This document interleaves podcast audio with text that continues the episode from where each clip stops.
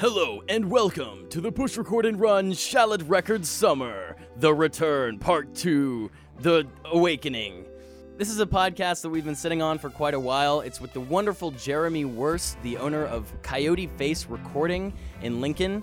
The man might be the most well known music producer in Nebraska, so it's an absolute honor to have him in my basement and talk about all kinds of random stuff. Um, get to pick his brain on such topics as uh, recording processes, his favorite gear, working with bands. I, I know he's he's big on um, making sure that the band is comfortable in the studio and that they're getting what they want out of the experience, and that is what we're trying to do here at the moment as well. So.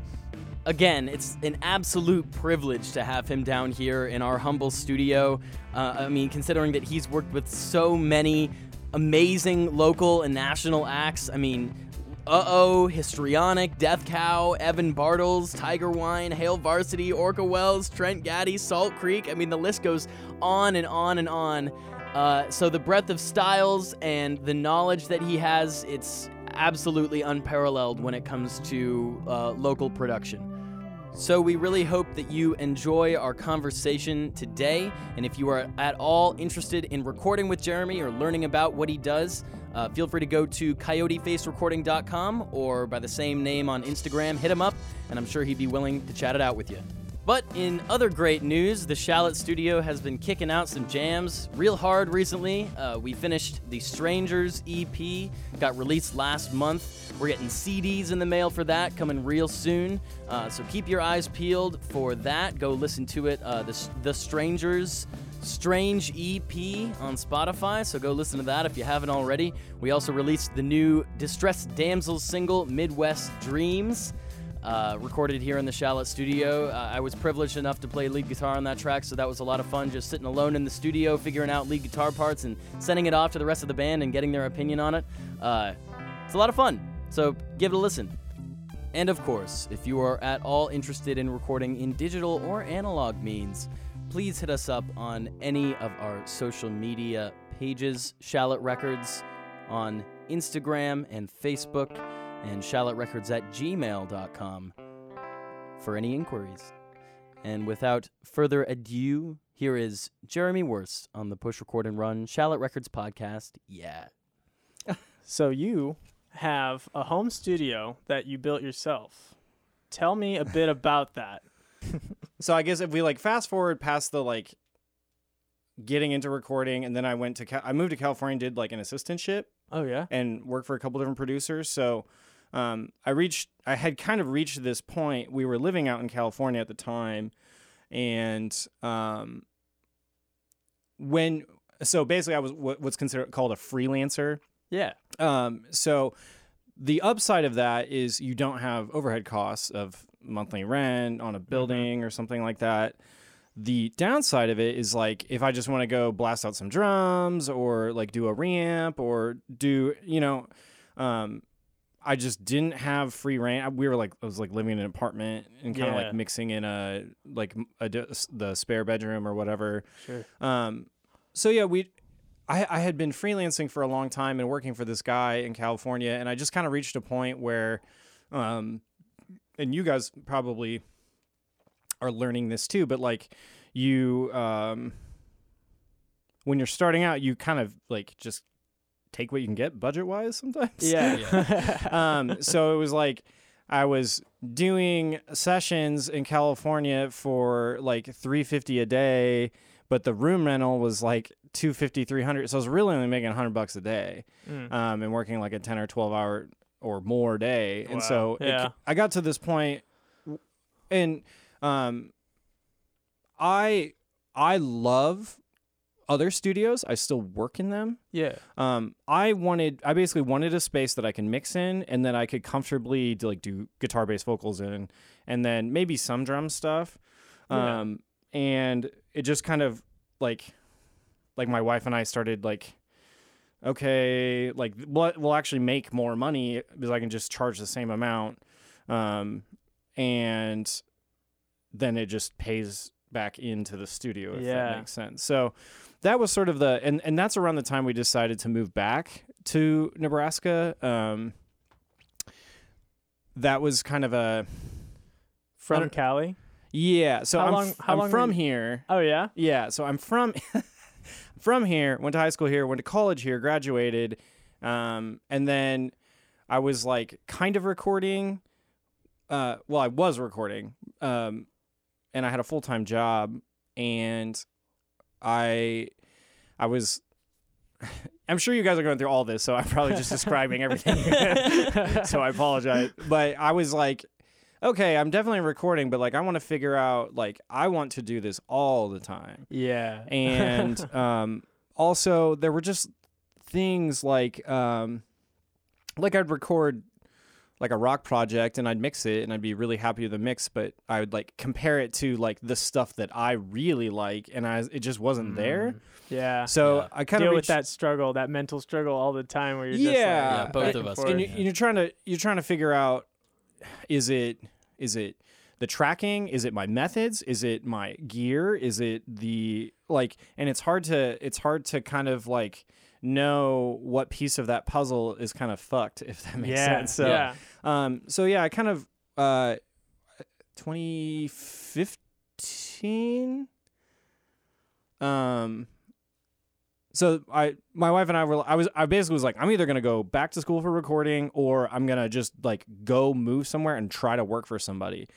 Um and uh decided against going to recording school because for a lot of reasons, but uh I've heard um, some horror stories. Yeah. well, it's less. It's more like. Did you guys go to college? I yeah. Even I, a little bit. I Yeah. went for about like a semester and then I was like, man, So- I'm I'm not in it. so it's college is a good thing if you have no structure teaching you structure or uh, Mm. like in like if we spin this back in the audio world um it'll you, you would you would learn signal flow you'd learn uh you know like cardioid omni figure like you'd learn Yeah. you'd learn the basics like the tools of the Mhm. uh, of how to do it but it doesn't teach you the stuff like um how do I talk to a bass player who's not very good? Or how do I uh, like what is a good guitar tone and how like and like and how does that reference differently to uh, a different good guitar tone or like what's right guitar tone Mm-hmm. quote unquote the correct guitar tone for this song or this part. Um, so the, it doesn't teach you that, and I also feel like it probably it could be. I've never been. I've never been, so I really can't comment. but it also doesn't feel like they teach you.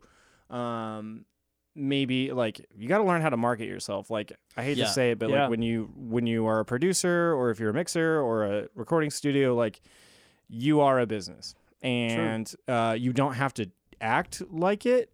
You don't like you don't have to be like, well, hello, sir. Here's my business. Like you don't Uh-huh. have to do that. Some people do that, and it like this. It, this all goes into like what kind of quote unquote clients you want. What kind of um. Mhm. So anyway, I'm getting way away from the topic. No, but, no. No. um so yeah i like i just I, I wanted to know all of this stuff and um i wanted to know why my mixes sucked and i wanted to know why uh i wasn't working on projects i wanted to work on so um Me and I- you both. yeah um so we i lucked out and i had um i have like a i have a friend his name's don gunn g-u-n-n he's Nice. like my recording mentor um Mm. he's i met him um on my honeymoon actually uh, like I followed him on Twitter. Uh, we we would talk on Twitter, and he'd uh, he'd like post photos of this API console. I'd be like, "Oh my god," you know, and I'd Yeah. be punishing him and all this stuff. And um, he so him and I became friends. I, I've actually met him a number of times, and he's been a really good mentor for me. Uh, remotely, and uh, I kind of just was like, "Hey, I know like this isn't your responsibility by any means, but if you know anyone looking for someone, like I'll move anywhere." and uh, I was like, I just want to, I want to be doing this more, and I want to get better. So Mhm. he, he, he didn't like hook it up, but like he was like, check these three or four places out, and just send him an email and see. Um, and someone bit, um, Ooh. and it was in Sacramento. Um, so it was kind of a weird uh thing. So like we moved out to Sacramento, and It's like a big move. yeah, I mean, it, I was excited and um, I was like, might as well do it. Like, yeah, I mean, if you're gonna do it, you gotta just go. Sometimes all in. yeah, and it, I, I was just excited. Like, I just love audio. Period. So like, I was Mhm. like, I was just excited to be out there. Well, I get out there and basically, uh, the job fell through. Oh, Oh, man, wait, did you move out there like Yeah. entirely? Oh, dude. um, it. I'm not like I'm not resentful of it. I actually like kind of, uh, work a- along with this person still. Yeah. Yeah. Um, basically, he he he showed me a studio, and he was like, "I'll give you a really good deal if you ever want to do a project in here." But he's like, "I'm actually not engineering anymore. I'm more like Mm. managing this studio and two others." And then he, um, he also uh, works for a magazine. Mm. Um, so he was like, I, I know he felt bad. I think I think he like thought that maybe they would have work for me.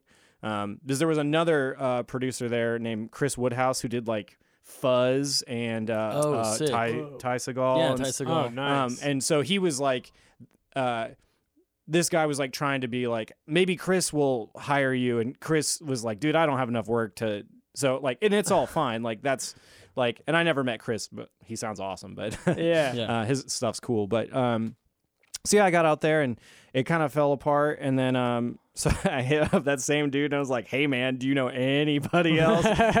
Pre- preferably in Northern California. And then um, he uh, connected me with a guy named Sam Pura. Um, he wor- he's worked on like uh, Basement and Story So Far and stuff like that. Mm. So I drove down and met him and uh, like we honestly just like went and got lunch and like hung out and like um yeah i just started interning down there but it was awkward because um i knew more uh, i my because i didn't go to school Yeah. i wasn't like one of the other interns who like they had like went through a curriculum yeah. Mhm. but so like but i knew what i was doing more, more than they did Yeah. so it was like this really weird like um like i'd already started to develop a taste in like the things i liked and Mhm. didn't like and stuff like that and like i was like anything he did i was like paying attention all the time and um whereas like they'd just be like on their phones fucking off and i'd be like i don't like It's free I- info right there. yeah, I mean, dude, like you're watch like the first day I worked for him or hung out or whatever, he was like recording drums and it just like like it sounded finished, like it sounded like a record.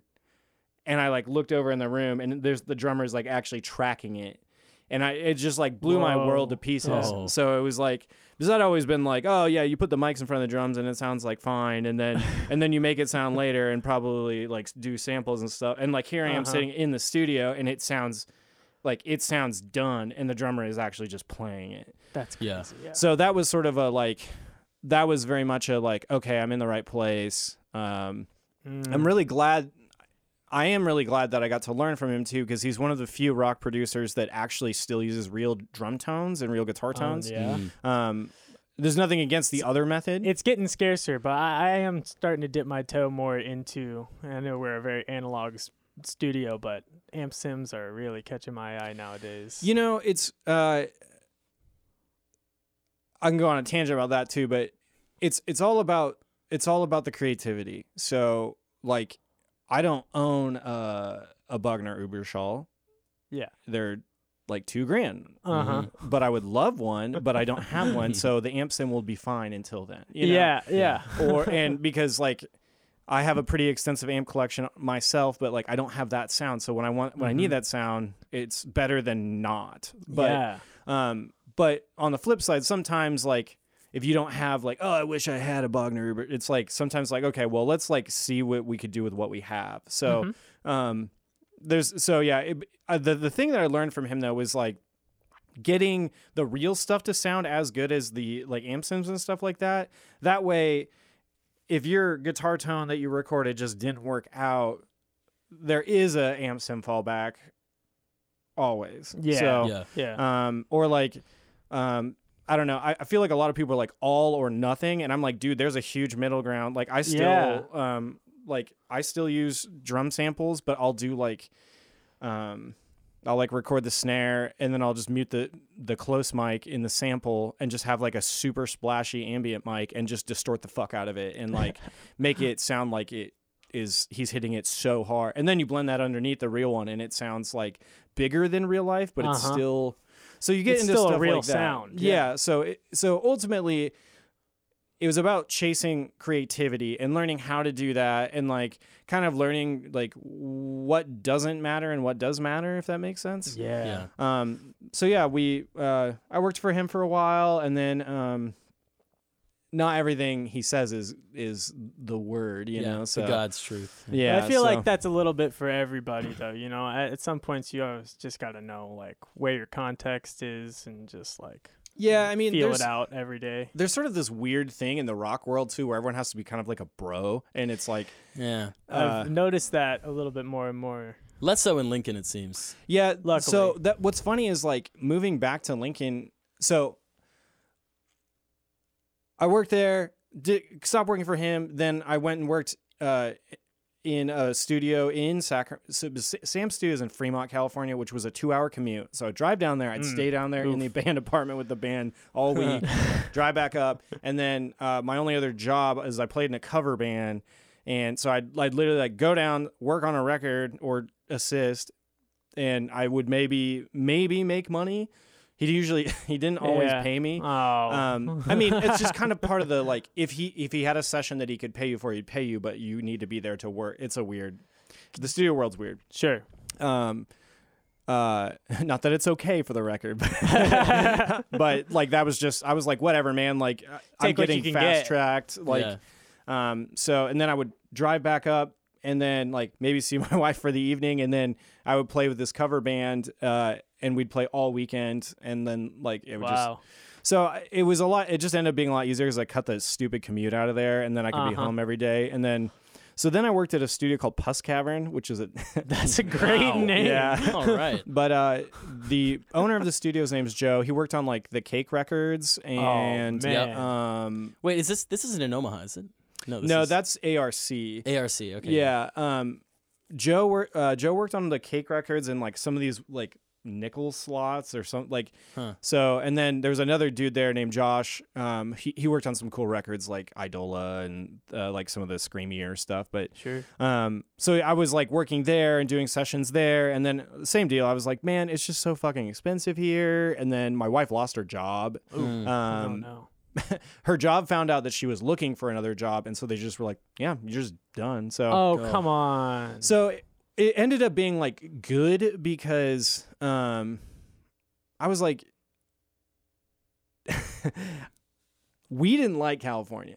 Yeah. I actually like we actually hated a lot of it. Um I feel like just the driving would drive me the driving. I mean there's there's it's this weird like you you're a 2-hour drive from any mountain, any ocean, any river, any cool brew like but it's so expensive there that you can never take time off to go do those things and the driving is miserable. So like like here it's like i know like i know if i need to like if i need to go to music around get strings i can be there in 10 minutes. Oh, and i know that i will maybe maybe if traffic is bad here 15. maybe 15 like i remember and my last day of working at panda when i was like i'm not i'm never coming back. Well i ended up coming back but i was like i'm not doing this assistant gig anymore it's a two, it's an hour and 45 minute drive from fremont sacramento and there was a car wreck and it i was like literally on the interstate for six hours and i like got home at like one in the morning and like Wow. I was just like, dude, this is so stupid. And um, there's a, there's also a lot of like, um, and it's not some of this stuff is like it's not California's fault. like we're from the Midwest. Like I can walk up to you at a bar and like talk to you and be like, oh hey, Uh-huh. you probably know a friend of mine. Whereas like I would do that in California and like people are like, yo, dude, like we haven't you haven't passed the test yet. Ugh. Like Oh, some of that and like not everyone's like that. So I, I I'm certain people. yeah live i certain just like i just felt like i kept swinging and missing and like um i w- all of the projects i was working on i was literally flying back here to work on them because like um, your buddy Levi, he Yeah. played in this band, and they like paid me to fly back and do their record, and like, Wow. and then flew back. Is that the way out? hmm I'm glad you did that though. yeah, I That's mean, a good. yeah. That's a It's good withstood album. the test of time. yeah, it's Yeah. those. I love all of those people. They're so ridiculous, but and uh, but yeah, I was like, and then I was like, flew back to do the Belay record, and like then flew back, and I was like, so my wife and I had a talk when I was like, I don't really like not making money working in these cool studios, and I don't really like. She lost her job, and I was like, we did the math, and we'd actually make we'd make more money living here doing the same thing and traveling than we would like living in a two bedroom apartment in like next to the ghetto in Wow. Sacramento. You know, it's just like yeah. so we we made we kind of made like a pact where like we're gonna go back, we're gonna we're gonna we're gonna be badasses basically. So um, I was like, we're gonna go back. I'm gonna build a studio, and uh, she was at the time she was uh, she's in marketing and um, advertising. So I was Mm. like, you're gonna get a cool job. She hated her job in California too, so it was like it just didn't work out. And so we moved back and like um bought a house and because I, I looked at renting like a commercial spot but everything is like so awkward like Yeah, there really isn't a good spot in Lincoln to rent out for a studio space or even for a yeah i mean it's like you can anyone that will let you do an actual build out. So like one spot i looked at was like right next to a busy street and i was like well this is not gonna work. Yeah. Um, and then like I had looked at this other one, and they were like, "Yeah, you can do whatever you want, but you can't modify the room." And I'm like, "Well, Uh, it kind of doesn't work." You've been to the Mez building though, haven't you? Uh, I've actually No? never been in there. Oh, sick. Yeah. Um, turquoise. You know turquoise. Oh, yeah, Yeah. yeah. They they had a I spot I just there. did their EP, so Oh, nice. Yeah. Yeah, Hell yes. Yeah. Dude, you made those things sound so fresh. Thank you, man. Good Appreciate stuff. it. I only Yeah, I seen, haven't uh, it only, yet, only heard uh, Strawberry Daiquiri. So yeah, they did a single, and then I guess they got signed to the smaller tape label thing, and Oh, sick. um, they were like, "Yeah, we want to." So they came back and did four more, and I, I actually need to talk because apparently we need to do two more in order. They want to do vinyl, but Mm. Oh boy, they need two more songs for it to, to be. fit the vinyl. Yeah, so I'm like, I'm like, whatever, man, I'll take your money. Like, Yeah. but um, But yeah, those uh those studio spaces over like where the Mez is. I know Mhm. Turquoise had a had a recording spot there for a while, and there's like a bunch of bands there. Jim Ryan, if you know Jim. oh yeah, Yeah, he had a spot there, and they like big lofted ceilings. It's kind of kind of narrow, Mhm. but it's roughly the same size as your studio in your backyard. oh So, cool. Yeah, we've been. I wish we've I had been- tall ceilings. That's my only complaint. But Yeah, right. Well, same here, man. Right, yeah. Oh god. Um, Imagine how many times we just knock a guitar headstock just Oh. boom. Oh yeah, Straight in. yeah. I Every mean, day. yeah, but it's like, uh, oh, sorry. Somebody doing part of part Hold of on the like. sec. I'm gonna go turn that off. Oh, you're good. How long's it been? I don't know. You're a good talker, Jeremy. Yes, you are. I talk too much. I'm You're sorry. Great story man. Good talker.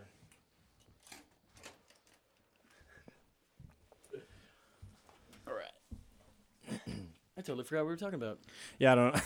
Well, like I I, have- said, you guys are just gonna have to. Dude, I have a point- point litany of questions for you. Let's Um, let's just start hitting them. So All right, yeah. cool. Yeah, let's go for it. Um, are there any pieces of cheap or what would be considered cheap gear that you have consistently in your studio that you wouldn't give up? Um, I mean, like SM57s. Yeah. Yeah. Um, like I have weird like. I have like mics that I've like built or broken on Whoa. purpose that Wow. um kind of like those will make it onto records like um like if you have like a a cool um like one I don't know why this one comes but like sometimes it's cool when you have like a really intense vocal line to like double it with uh with like a super distorted out telephone mic kind Yeah. of thing so Yeah. I'd like um, Something from a dictaphone, like a yeah, like- mic. like one that comes to like the one I'm thinking of like um so I do sound at the Rococo Theater as well. Yeah, and yeah. They had this old tel- like telephone, and I was like, "Can I have this?" And they were like, "Yeah, we're never gonna use this." So I took the um receiver end off of it, the or the mouthpiece off of it, and then soldered it to uh, an old um, SM57 body. So took that capsule off, put put this one on as a cap, and like super glued it, and then and then wired it to the the jack. So now it's like a handheld telephone mic. Fuck yeah. um, and then like I'll like I'll take a preamp and just drive it, or like I'll run it into a pedal or something. Yeah. Um, so like that kind of stuff um uh definitely gets used a lot or like um I have this uh when I probably shouldn't say this but when I worked at UNL um I, I helped with like the classroom design stuff and I did all the audio in the classrooms. Oh yeah. Um, so they would like when they would design a new room, they would just literally throw everything away. And so they had these old this old podium mic, um, Mm. like it was it looked like it was on like a little snake, and uh, I was like, I'm they're gonna throw it away. I'm just gonna take it. So, um, I use that on drums, and I'll coil it up and put it underneath the snare, and then I'll blow it up with a compressor and like distort the shit out of it because it, ma- it basically just goes like. Like so, when you hit the snare and then you gate it with the snare, so it'll be like so it snare will be like pow pow, and then you add that, and it's like Yeah. so you blend them together and check phase, and it and it creates this like splash of white noise, and and like all that stuff is like character stuff that it just it makes you think the drummer is hitting ten times harder than they really are. So, yeah. Yeah. Um. Uh. I've got a. I'm kind of a sucker for um, old DBX and Alesis gear, so I've got like Same. Alesis here. I Yeah. love like Microverb 4. Mhm. Uh, I a actually couple of really want now. a microverb, but um, they make something called a micro limiter, and Sam turned me onto him because he's a big Mac DeMarco fan, and um, Mac DeMarco loves the micro limiter, and like Yeah. uh, it's it's. So I used to have this three thousand dollar Chandler compressor. And it did one thing really well, and it was if you put drum room mics in it, it would be like, like Oh, it would yeah. just blow them up. It sounds so good. Um, but when I built the studio, I was like, all right, I need to buy an HVAC system. So like, um, I sold my three thousand dollar compressor and bought an HVAC system. And then I was, and then I had just happened to have this micro limiter, and I was like, well, let's blow some room mics up with it, and like, and I actually like it more, and it actually kind of sounds like that old. Really? yeah, because if you drive the input, it, it distorts, and so you get this really cool crunch that Oh yeah. the other one couldn't do.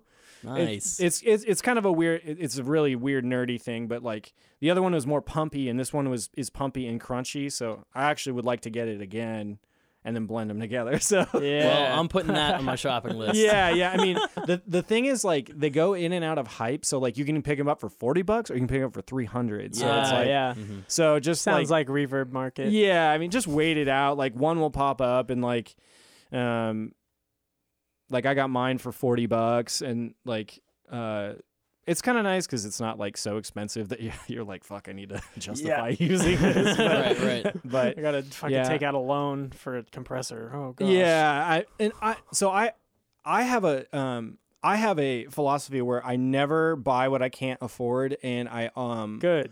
and uh well at the time before i was doing it full time i was like i'm not going to buy any gear unless i've worked for it so like bef- when i was working a job and then having the studio i was like i'm not going to buy any studio gear with my job money Mm-hmm. i'm going to only allow myself to buy something if i booked a project and did it and got paid for it Yeah. because uh Keeps you moving. it keeps you moving, but also like there's a really bad problem where people just like hoard gear and have all this cool shit and like um and but like they're just not making cool records and like not Utilizing. not utilize and like the how you learn to get good is by doing it Mhm. like Right. the there's that saying like if you build it they will come like and i respect that but like i disagree with that to some degree because like um i'd actually been offered a studio job uh with this guy one time and like we drove to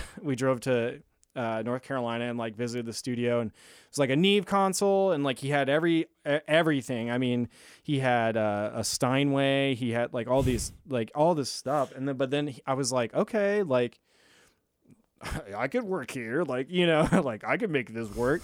and then he, I was like, can you play me like some stuff you guys have worked on? And it all sounded really bad. Oh no. Huh. Um, so I was it that was sort of a moment for me. I was, so I've always been this guy where I'm like, I'm gonna make a better sounding record than you with half like with gear that's like There you go. way cheaper.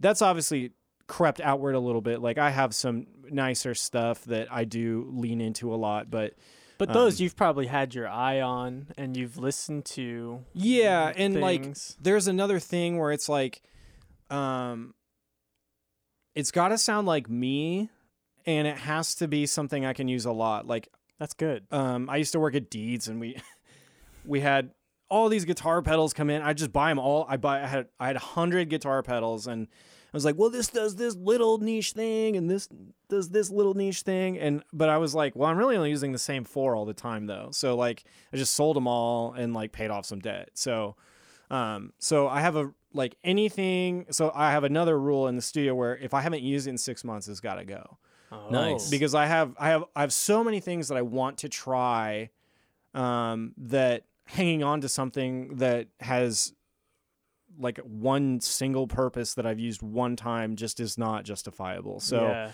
Right. um, like I even, I have an amp right now I've had for a long time, but I haven't used it in like two or three years. So I'm like, is it time for this thing to go? Because I Uh-oh. just haven't. I, I probably I, there's a nostalgia behind that one, but um, so we'll see. But um, yeah.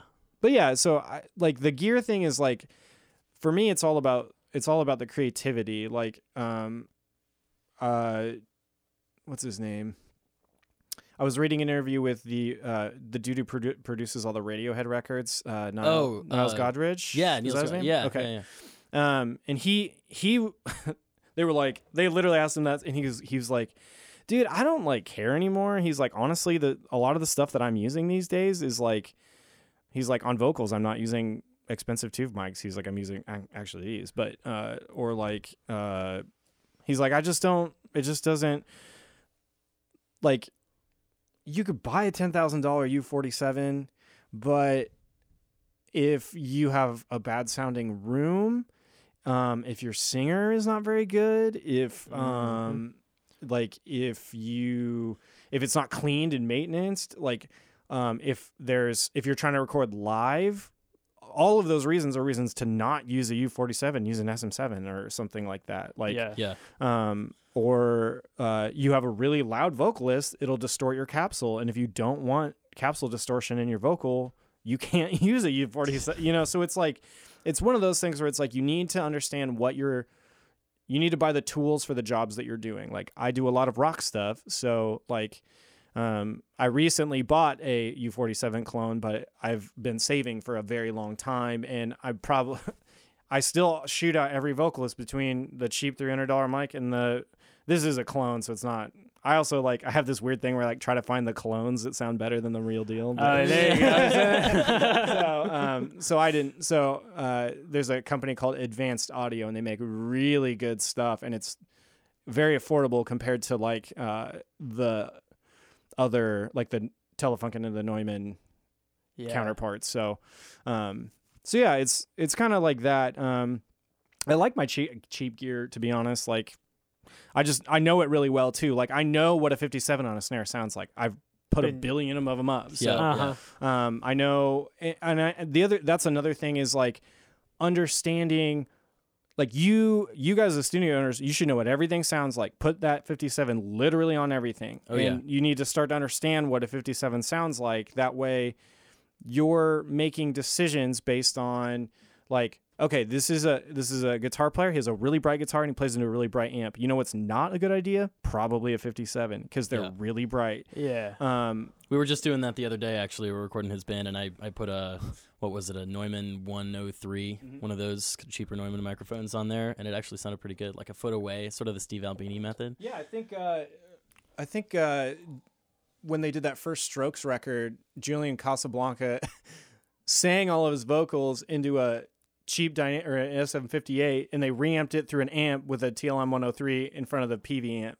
Yeah. So that's that sound of that record. super That's cool wild. Stuff. Yeah. So um, so yeah, a little fun. I'm, I'm a nerd, by the way. So oh, yeah. dude, we are total nerds. um but yeah like understanding like what what your colors are um because like i could tell you what guitar mics I like, but they might not work for you. Like I'm looking at your amp collection and it's very different than mine. Like your shit or my shit might not work for you. Yeah. So I think that's really important is to like understand your tools and what you like and kind of develop your skill set based on that. So I feel like e- every sort of team and like space has its own distinctive sort of sounds Mhm. and sounds that you can definitely achieve. Right, right. And there there are some classics like 1176s always sound good. Like that's kind of a hard compressor to beat and it's also sounds good on everything. That's another thing is I pick a lot of gear that's just like like I've got distressors because they sound good on guitars, they sound good on bass, they sound amazing on drums, they do Right. sound good on vocals, and then I have 1176s which sound good on all of those things again. So, um, and like when I was talking about that three thousand dollar compressor, it's like that thing only did one cool thing. It's like, Right. Three thousand dollars. Yeah, I mean, I- weigh it out. I didn't pay that much. I yeah. I I s- met a guy who needed to sell it because it's gotten a car wreck. So oh dang. so I was like, I don't want to capitalize on this, but dude, Kick you him while he's cash, down, like- yeah. So he was he was he gave it away, but um, so or like um, I had this like super expensive tube compressor that I got for a good deal, and like fucking hated it. Like it just doesn't. It just like the things that I, that I want. Uh, like when I when I built my um, 1176s, it was like the vocal thing that I've always wanted. And like I've been I've been using all these other compressors and like finally get these 1176s which are like the most famous vocal compressor ever made and like I was like, "Oh, yeah, okay, like this makes sense. Like that completes that part of the puzzle." So like um it just you know did it for me and so it's good to try things out all the time and do shootout i do shootouts all the time For sure. um, I see those on your Instagram. yeah, I mean it's it's it's important to like you get online and you're like, what's the best delay pedal? And then like you know, there's a billion different answers for that, and people get spicy. But Uh-huh. I can't tell you how many times I've done that. I mean, trying to dude, research. I was the same way, and like, but I'm I'm at the point now where I'm like, dude, I'm just gonna credit card it and like play with it for uh, three weeks and then send it back before I have to pay for it. yeah. There you go. So What's up? like Yeah. there's nothing wrong with doing that the only thing that's scary is if you like it then you have to pay for it but um like i i'm i'm looking at a piece of gear right now that i'm like um on the fence about like do i really is this a justifiable cost and like um i'll probably just credit card it and like try it out and if it doesn't work then like send it back whatever Yeah. Well, speaking of research, uh, I you know there's so many different variables that go into everything in a studio, and I, when I started out, I was just you know fucking around with four track tape machines, and that was Mhm. kind of my thing. I was like, I love tape, I love analog, and so I decided to you know try and expand on that and make it make my studio based around analog stuff. Um, was there something you know in high school or early on when you started recording that was like your obsession? It was like, oh man, I love just mic placements. You know what I mean? Something like that. Um, maybe I like I get obsessed with like like deeply obsessed with records and Oh yeah. um so like so to tie this all back into record like to me like i'm always trying to like feel the same way that i felt when i heard like my favorite record. Mhm. and you can't um you can't totally replicate things.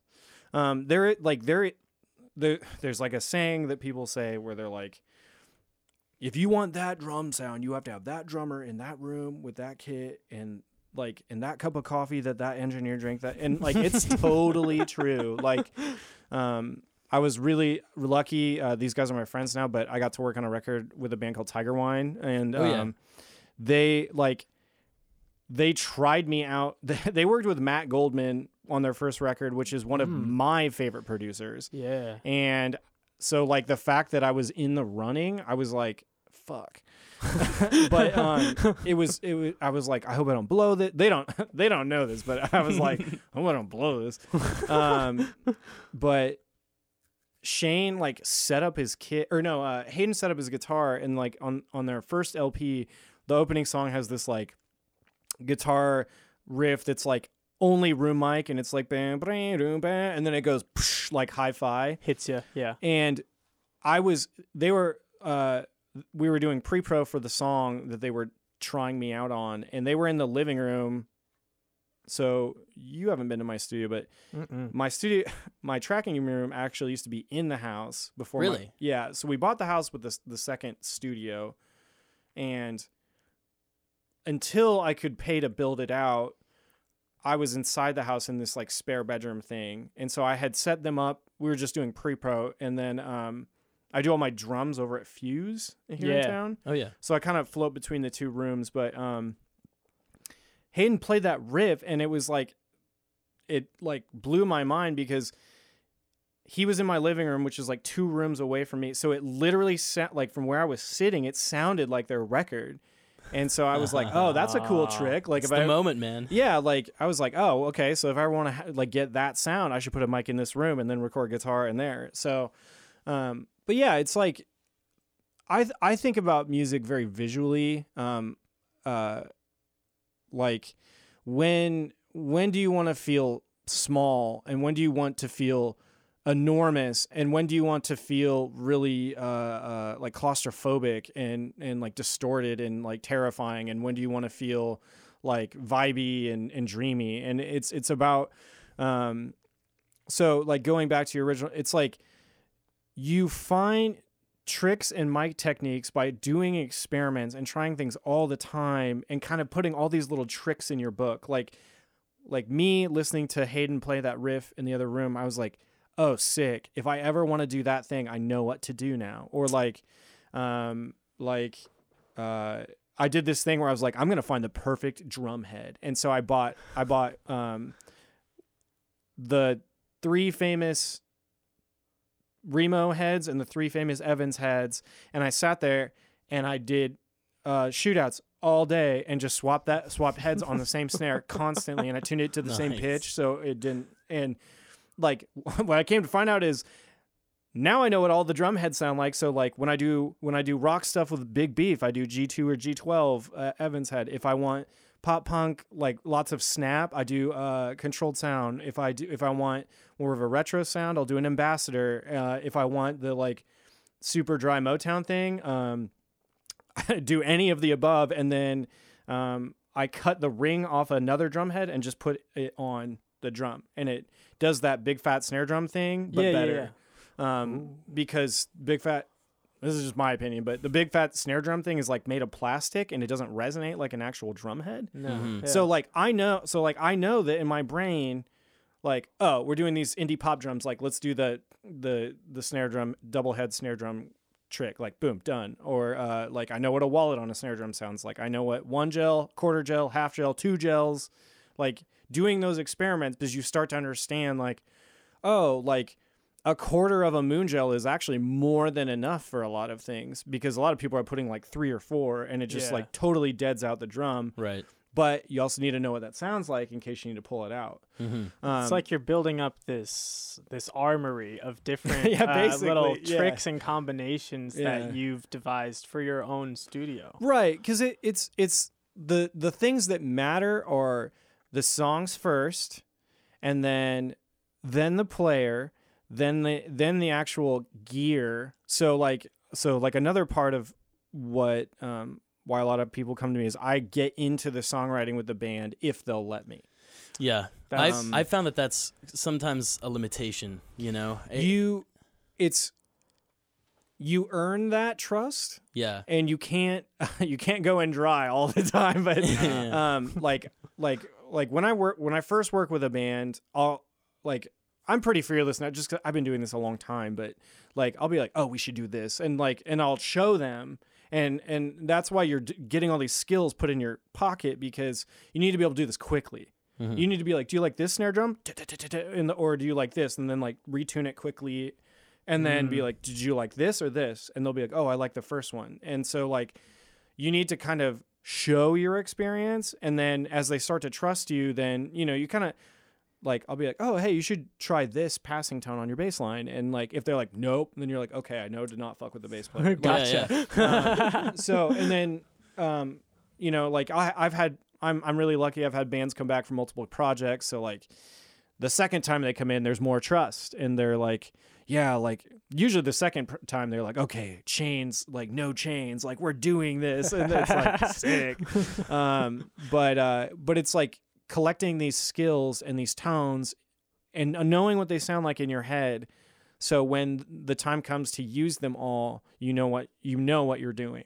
Yeah. Uh, know what you're doing in quotes. Uh, so- Purposefully trying to do something. yeah, I mean, worst case scenario, it just doesn't work. Like, And then you try Mhm. again. like, um, I'm just, I don't know. I I have so much fun. I I I listen to records all the time, trying to figure out what they're doing. Um, I do experiments all the time. Um, I try to be I try to do as much songwriting as I can with other bands. Um, and that's kind of like part of like I'm. It's just like the whole thing. It's So- like it's like uh, they say for authors, people who want to be writers, they just read all the time. you know? Right, And I feel kind of the same way. You know, I mean, I Mhm. listen to records almost all the time, actively thinking from the mind of a producer. Right. And like uh like when I take on a project, I'm always like send me a playlist. I want to know what you're listening to. I want because um also understanding aesthetics. Like Yeah, uh like Artist intent. yeah, I mean like I can do a metalcore record, I can do a pop punk record, but I can also do pop records because like you need to understand that like the way the aesthetic of a like a like a hard rock record is just is is really compressed, really distorted, but that's what gives it the excitement. Whereas like on a pop record, they're actually way more dynamic than you think because um you the vocal in a pop record is the biggest thing in the mix. It's always Mhm. the loudest thing and it's always the biggest thing. Therefore, if you overcook it, your vocal will feel small and then you've blown it. Yeah, So- there you Yeah. go. but you, you like you have to understand how to like so it's about knowing all your tricks. It's about knowing uh how to piece them together. Um and it's it's about knowing um and then and then it's about like understanding artist vision. Does that make sense? It's like it's like a three part thing because like you could force your sound on somebody, but it might not be good for either of you. It's got to Yeah. work in the Yeah. context of whatever they're trying to achieve.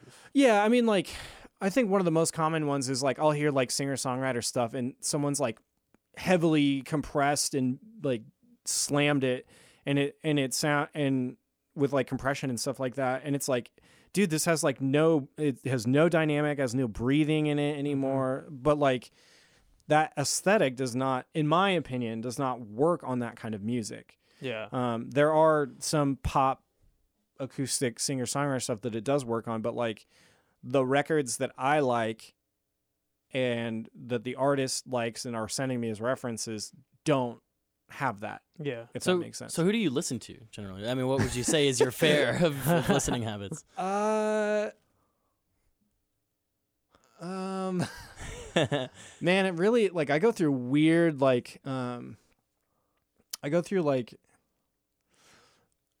so the past Yeah, I mean it's it's okay. So here's another thing that's always really interesting to me is like, um, I started a long time ago being like, why do I love this record by this band? Why do I hate this record by the same band? like this other record by the same band?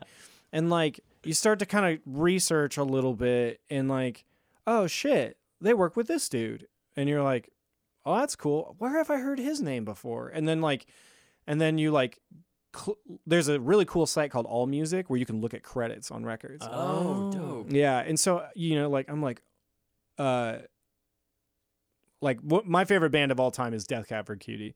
Um, Really? I just pretend that the latest three that came out just don't exist. but, um, but so like I was like, oh wow, like, um, and all of their records to me are so interesting and sound so different. Like the lo-fi, quote unquote, lo-fi ones sound so unique and interesting, and the more modern hi-fi ones sound also sound interesting, but in like a totally different way. Like, um, because I remember like when Narrow Stairs came out, I think Alan Moulder mixed it, and Alan Moulder mixed like U2 and some stuff like Yeah, that. yeah. So you like you start to be like, oh shit, like that explains that explains everything. That explains where there's all these delays on everything because that dude also did U2, and like there's delay Yeah. on everything in that record. Um, or like like I'm a big Eric Valentine fan. I love his I love his like um guitar and drum tones because I loved that uh Taking Back Sunday Louder Now record. Um, I was an I was an emo punk kid by the way. Nice. Um, well, uh, hence you working with you know like yeah, the well, that out was and that was yeah, that was oddly by chance, but um, but I don't know. Like the other thing too is I get bored, so like I like I love like the Strokes and uh like the lo-fi rock rock thing, and I love like um I love I love pop music. I think I think pop music nowadays is awesome. Um, I love uh, punk. I love really heavy stuff. Uh, like I really like Every Time I Die a lot. They're super heavy. Mm. Um, but I'm I'm always kind of like I'm I'm listening to music for one of three reasons. One, because I just want to listen to music and I don't want to think about my job. Two, um, I'll listen to certain records for inspiration for um for me. Like Mm. um trying to think of like an example of a recent one. Um uh like day by day inspiration to get you through the days or songwriting type inspiration. like um like I started listening to pop music again cuz I was like I was like I love how big the vocal is and I would just like start to try to figure that out and then like but then like as I'm listening to like Post Malone as an example or something like people hate on him but whatever I don't give a shit Cool Um, guy. Seems like. he, he seems funny as hell honestly but yeah. but like his record is uh so interesting because there's um there's like all these swampy reverbs and stuff like that but like and then like the 808s and the like the moog uh or like the deep low synths are all super distorted whereas like if you listen to like any other pop music it's a lot cleaner and so like some of that griminess is kind of cool yeah. um, like Billie Eilish is another example. Like a lot of her stuff is like really weird, and like so you start to be like, so like I'm listening to music because I like the songs, and you learn from that. But like, man, like if I if I mix a pop record, I'm gonna try like distorting these kicks, like and try to getting that like channeling that vibe yeah. um, or uh, just just weird like tricks, like production stuff. Um, Chris Walla, the the guitar player in Death Cab, is also a producer, and if you listen to any of the stuff he's he it produces, it's so weird. Huh. Like there's all these weird keyboard backward tape loops and every and it's like it's this weird texture stuff that if you took it out the song would be still be really good but it would just be far less interesting Mm. um so that's uh, i'm always i'm always trying to create these like moments or like things like you don't really know what the hell's happening kind of kind of a thing so yeah. The things that pique your interest. Yeah. Get you to like focus your listening again, you know? Yeah, I mean, because if you like, let's let's just take the genre of rock for example. Like, let's just say that you have the perfect right panned guitar tone, and you have the per- perfect left panned guitar tone. You have the perfect snare and kick, and the perfect bass, and the perfect vocal. It's going to be boring as fuck though because it's not interesting. Yeah. Flatline. Yeah, like, I mean, the whole it- or it's just like like it's like okay, like nothing happens, like like so like I'm always like trying to do weird panning shit or like make things narrow for a second and then explode out or like because like our like the way I kind of view my is like I'm I'm kind of fucking with your mind while you're listening to the song. So like like what if this guitar's over here and then when it goes like chugga chugga it goes ga ga ga ga like and pans in Yeah. and, and around on that or like you're creating these moments that like are unpredictable because movement in music is is what makes music interesting in Mhm. my opinion so like um and that that applies to uh songwriting like if your first verse and your second verse are the exact same that's boring as hell like Mhm. um, or if your guitar tones are literally the same the entire song, like that can be really boring. Or um, like if you if you squash the dynamic with a compressor too much and it's just flat, that's flatline, that's boring. Like So you have to like understand what you're doing and why you're doing it and how why you're trying to make people feel a certain way because of what you're doing, if that makes sense. I feel like it's for all, it's for all those reasons that I kind of am drawn to like psychedelic music. 'Cause Yeah, it's- exactly. There's so much experimentation. There's so much panning and interesting noises going. yeah on. and there's like and it's like it's so unpredictable and um yeah so like to answer like i'm i'm like i'm always just on weird kicks of like listen i don't even know what i'm listening to these days like um and then like i have like mixed references and stuff that i listen to a lot but um those are always weird. Um but but yeah. So well, um, Sort of do- segues. yeah, we do a segment. Um, it's got a really terrible name. It's called Oh. Rock or Roll, okay um, where we ask you if uh, if a band rocks or if they can roll the heck on out of here. okay so we have a few. Curious about your thoughts on Oasis. Uh, they're fine. They write the same song over and over. That's my take too. Sorry. um, I think. Uh, I think that they were huge. That they they were a band that absolutely needed to happen though. Um, yeah, like because they were kind of a no frills. They weren't really punk and they weren't really that heavy and they weren't really that weird. Like, but they were weird. Does that make sense? Yeah. Yeah. They had like just enough amount of weird. Just Yeah. how like a, a lot of pop artists nowadays are dipping their toes Mhm. into other genres for just like that little extra. Yeah, and like they kind they had s- acoustic songs, and they had I think so. They have some of the best guitar tones too. But for real, um, I uh oh they have this. I can't even think of it. They had this one song that I practiced day in and day out. Uh, oh, Sally can wait. oh, don't look back in anger. there you go. Yeah, that's the best Yeah. guitar tone on the planet. literally, literally. all right, you got one. Oh, my bloody Valentine. Uh, I don't really get that one, but um, I uh, that one has not hit me yet. Like, I also have this weird philosophy where like. Sometimes you're on this path and sometimes your a record that was made is on this path and like if you try if like they hit it the wrong spot it doesn't so i feel like i haven't gotten it yet Yeah, there you go. um like there's a modest mouse record i'm thinking of that like I loved it in college. I put it on the other day. I was like, man, I fucking hate this record. Like, what was it? But like, it's still like, um, I'm a big Johnny Marr fan. So, Oh, yeah. his guitar playing. How can you not be a Johnny Marr? Dude, he's so good. Uh, he's also the nicest dude on the planet. But have uh, you met him? Uh, I went and saw him. this is a funny long story if you ever want it. But uh, Give us the abridged version. well, in the same week, I worked a Morrissey show at the Rococo. Whoa. And then in the same week, I went and saw Johnny Marr at the waiting room, and it was like polar opposite Oh, sure. But like he was super wa- nice, and I, like, I gotta ask, how was it working for Morrissey? dude. uh, I'll tell you what. We'll finish this, and I'll tell you the whole story. and You can put out as like a bonus episode or Oh, something. boy. yeah. It was We'll like start a, a whole Patreon. thing. Like the whole day was like this like bizarre experience. So Sick. All right, uh, Phish. I don't get into jam stuff very much. No? not just like uh, again.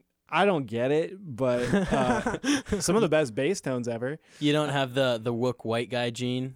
Nah, I mean, I like. Oh, how do I'm trying to think of like how to say this. without sounding like a dick. no, no.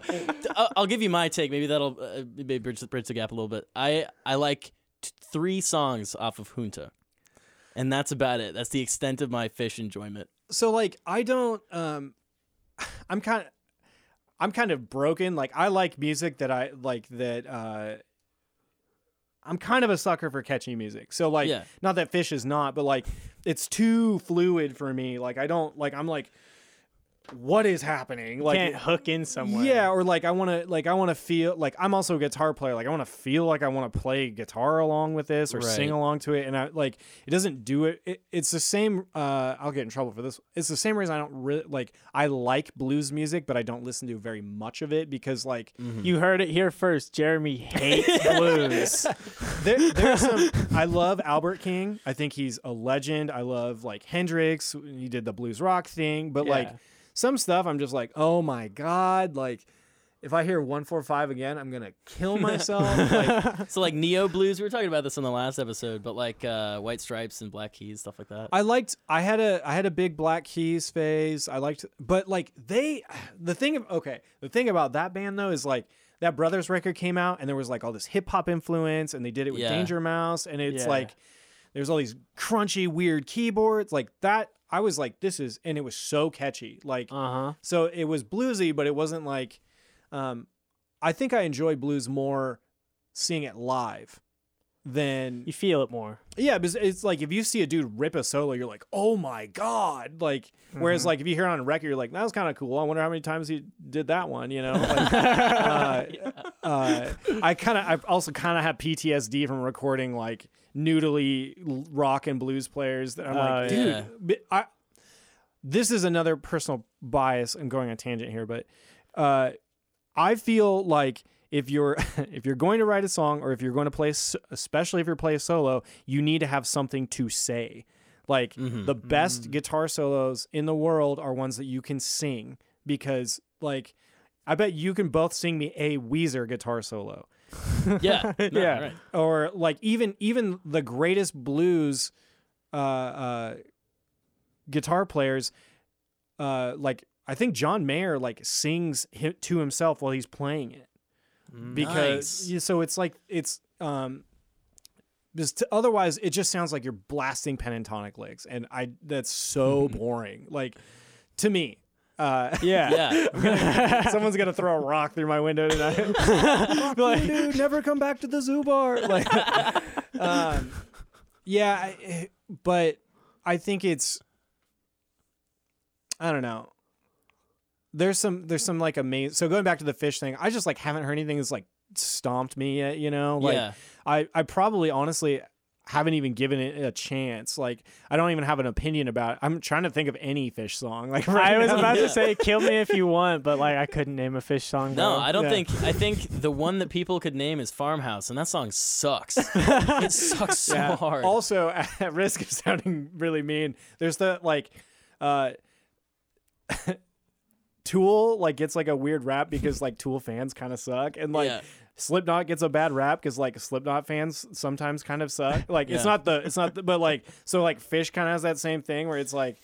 They're like, oh, so like whenever someone's like, I'm really into Phish, I'm like, oh, Like, we could probably smoke a bowl together, but like, I don't know where the conversation's gonna Yeah. go from there. yeah, you yeah, just like, go on a Phish tangent. I'll yeah, just maybe here. after we smoke this bowl, maybe I'll be into Phish. Like, Yeah. I'll be into Phish for about an hour. yeah, Right. like, and then the next day I'm like, what the hell? Okay. Oh, I just got off the top of my head. Mm-hmm. I have to ask you about Jethro Tull. Uh, Have you listened to any or that much? or isn't he the uh, clarinet player? Or no? Uh, that's- the flautist. yeah, Yeah, they they just incorporate a Flautist. ton of flute in their shit. But I was listening. You should listen to uh, "Thick as a Brick" because I was listening to it the other day, and like the levels are whack as shit. Like they're all over the place. You know, it comes in. There's like some really really drums way quiet in the back, and then all of a sudden this like er- eruptive clarinet or some dumb you know some orchestral instrument just clarinet. just like hurls itself at you and it and it doesn't meld with anything else and i i mean people love that album and I- i just can't get behind. I haven't it heard enough of it to like. I've only heard the like. Uh, what's the big one that like? that- oh aqualung yeah, like yeah. I've only. I'm so unfamiliar with Jethro Tull. I do like. uh no shame in that Yeah, are they a '70s band? yeah yeah like early Um, 70s prog shit I do like that stuff. Um, I had like a big, uh, like I don't get me wrong, like I like. Oh, got a little message there. uh, we did get a little message i don't know what that was we'll keep that in Um, I do like. I like some really bizarre music, uh, but yeah, it's just sort of like right place, right time. Like friends usually recommend. I'm really I used to like research records and or like dig for music all the time, and I I just don't have as much time anymore. So like I actually really lean heavily on my friends to like like hey what's a cool record that's out because like i feel like i'm listening to the same three records and i have some really good friends that are usually spit, uh, spitting me some cool stuff so Yeah. um but yeah i had a i had a big classic rock phase didn't didn't get really into jethro tull though sorry No. yeah Yeah. Do you Not have a- yet. Do you have favorite classic rock? uh stones exile on main street i think that's like the coolest classic rock record ever. Um, it's so like it's so punk. Um, like the that first song on the record is just like so angry. I, d- I don't really back all the like womanizing lyrics honestly, but yeah. yeah. but that record has tumbling dice on it. That one has shine a light. That one has um, uh, sweet Carolina or sweet Virginia, maybe both. The interesting thing about that album is it stands more like alone as a cohesive unit as Mhm. opposed to having like one or two really big singles on it. Right, You know, because right. it didn't really have any huge Yeah. radio hits. I think maybe Tumbling Dice was big. Um, I had a big Stones phase. Uh, like I, Beast of Burden is like one of my favorite songs of all Oh, time. yeah, it's great fucking awesome song. Um, I don't. What's funny is, so I'm an I'm an odd duck. Like I don't. I think the song Satisfaction's so boring. Uh, it's just uh, the same riff over and over again. yeah, I mean, it's like so what whatever people's favorite records usually are, it's usually not mine. So um, so Exile on Main Street. Um, when I was when I was kind of going through my like I want to be a session guitar player. I went I was listening to a lot of that Albert King record, uh, Burglar. That one's really good. Um, I'll have to check it out. the cool th- it's a blues record but it's not the same freaking song all over and f- 10 songs in a row it's really and there's some really cool and his guitar tone is really uh bad but it it but it like it it's so it's so him though it's like uh, I think he played like a flying V on the bridge Oh, yeah. pickup, and Oh it, my God. like through a fender, and it's like so piercing, but it, it just boy. works for the thing that he does. Uh, Context is huge when it comes to like gear and Yeah. the artist, you know. Yeah, like I if I played a flying V, it would sound way different, you know. but I'd be playing power riffs. But Yeah. um, In a wide stance, wider than your shoulders. yeah. Get Um, low. Beatles, obviously. I mean, that's kind of a no brainer. Uh, got a little into trying to think of my classic rock phase is like Foghat. I'm just kidding. Come on. I don't I have- mind I don't mind Foghat. I, I, yeah, I don't mind Foghat either. they're like they're one of those bands that like probably had three good songs, but yeah. um you know, my dad opened up for them one time. Whoa, no way, really? yeah, he said he he him and his band dropped acid like right before they were gonna go on. Oh so my then it would hit when they were done. Trying to beat Santana. there was some input problems, and they're they're there, and it hits, and they're just plugging into nothing, you know. Oh my god. and then god. they get off stage when they're done, and they're like. Looks like you guys were having so much fun up there. and they're like, "Well, we blew it." Oh my god. anyway, Yeah, I can't. I'd, I'd have to like look through. uh Like I know, I know, I had a big Stones thing because I, I even like I, I learned a lot of guitar in Open G, so uh, Mm. I, that's like a big part of the Keith Richards sound. But um, like Zeppelin's cool. Like Hendrix is probably definitely up there too. I like Band of Gypsys. I like that record a lot. Um, But uh, I had a, I didn't. My family's not that musical at all. Hmm. So like I didn't like grow up listening to uh like my mom listened to like uh they switched stations multiple times and no one listens to radio anymore anyway but uh they had that show like Delilah on there and it was all this like yacht rock so like Oh, it was yeah. like all that like Chicago and I honestly I love that stuff. I love Chicago. it's so good. um, so like, and then or like she had. I remember she had a a, a Clapton unplugged tape, and I liked that a lot. Um, Third Eye Blind. I loved Third Eye Blind. That's awesome. We asked uh who was it that we asked about that? I think we asked uh, Hardly or so- somebody, Oh, somebody yeah, recently yeah. in the podcast about Third Eye Blind. Um, and they were like, "Oh, it's just like butt rock." no, I was like, "No, are you kidding me, man, dude? Their, that first album hits so hard." It's so it, it's so. I think I call good. Third Eye Blind butt rock. oh, did you? You're the one. What's wrong with you? Come on. yeah, yeah. They, I, I was. uh I'm 32, so like I was, I like just barely missed the quote unquote 90s. Like I wasn't old enough to like, like I think Cobain died when I was like five or six or something like that. so I yeah. wasn't like like the entirety of me entirety of my life he was dead. So Yeah. like I didn't have that uh that thing, but so I kind of caught the later wave of 90s stuff, but um so like uh and all, and because my family wasn't super musical, uh it didn't really hit until like I was in middle school and I was like filtering through I think my first I burned a CD for myself way back in the day and it was like the dumbest mix of stuff. Had like Aerosmith, Saliva. Uh, Oh, yeah, dude. I was I was way into butt rock. Uh, there's an Alter Bridge on there. no, no, not that. Thank God. Well, like that Linkin Park record came out when I was in uh, middle school, so like that was like a big thing for me. Like, yeah, yeah. Um, because it was like heavy, but not like go go go go go like Yeah. so. Your mom wouldn't tell you to turn it off. Yeah, or like, a- and then like they had that like catchy piano song that was in Godzilla or some shit like that, and I was into Godzilla at the time, so the the two thousands one with uh, what's his what's his name from Ferris Bueller's Day Off. Uh, What is that guy? God, what's his name? That guy. He's like the main character. Like I went and rewatched it actually. If you, I was like, this is not hold up. I don't know why I was into it, but um, but yeah, those those were kind of so I kind of got into a lot of stuff like later than a lot of like my friends, but um, I definitely like when when I when I broke the seal on exploring music, it it just flooded and I just wanted to hear everything and everything. So, Yeah, but Has- I, I definitely had a point in, in my life where that happened, and the the catalyst for that was the Mountain Goats. If Oh, listened the really? Mountain Goats, yeah. Yeah. Uh, Weird enough. Weird enough. Creedence is another classic rock band I love. Hell Sorry. No, I'm yeah. just like trying to think of one other one.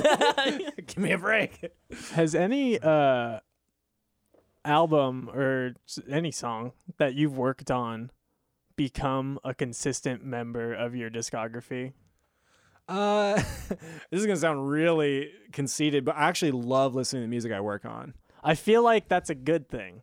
Yeah, I know. Like, there's there is a phase of like, I just mix this. I don't ever want to hear this again. But uh, there's a there's a song on the new Weathered record. It's called Frick. See, I'm because like I Good work song with name, Frick. it's either it's either chasing me or it's the one after it but um it's got it's it's so good um and it has this like do you guys know that Sheryl Crow song it's if it makes you happy Yeah. yeah. it's got like that feel in the drum groove to it it's so good and like when uh they pre-proed their they sent me their pre-pro and they sent me that song and it didn't even have vocals in it. It was like this song's so good. Like I just like I just knew this song was going to be so cool and like um had already started generating all these crazy ideas for it and stuff like that. And then um I really I really love the Tiger's Jaw record I made.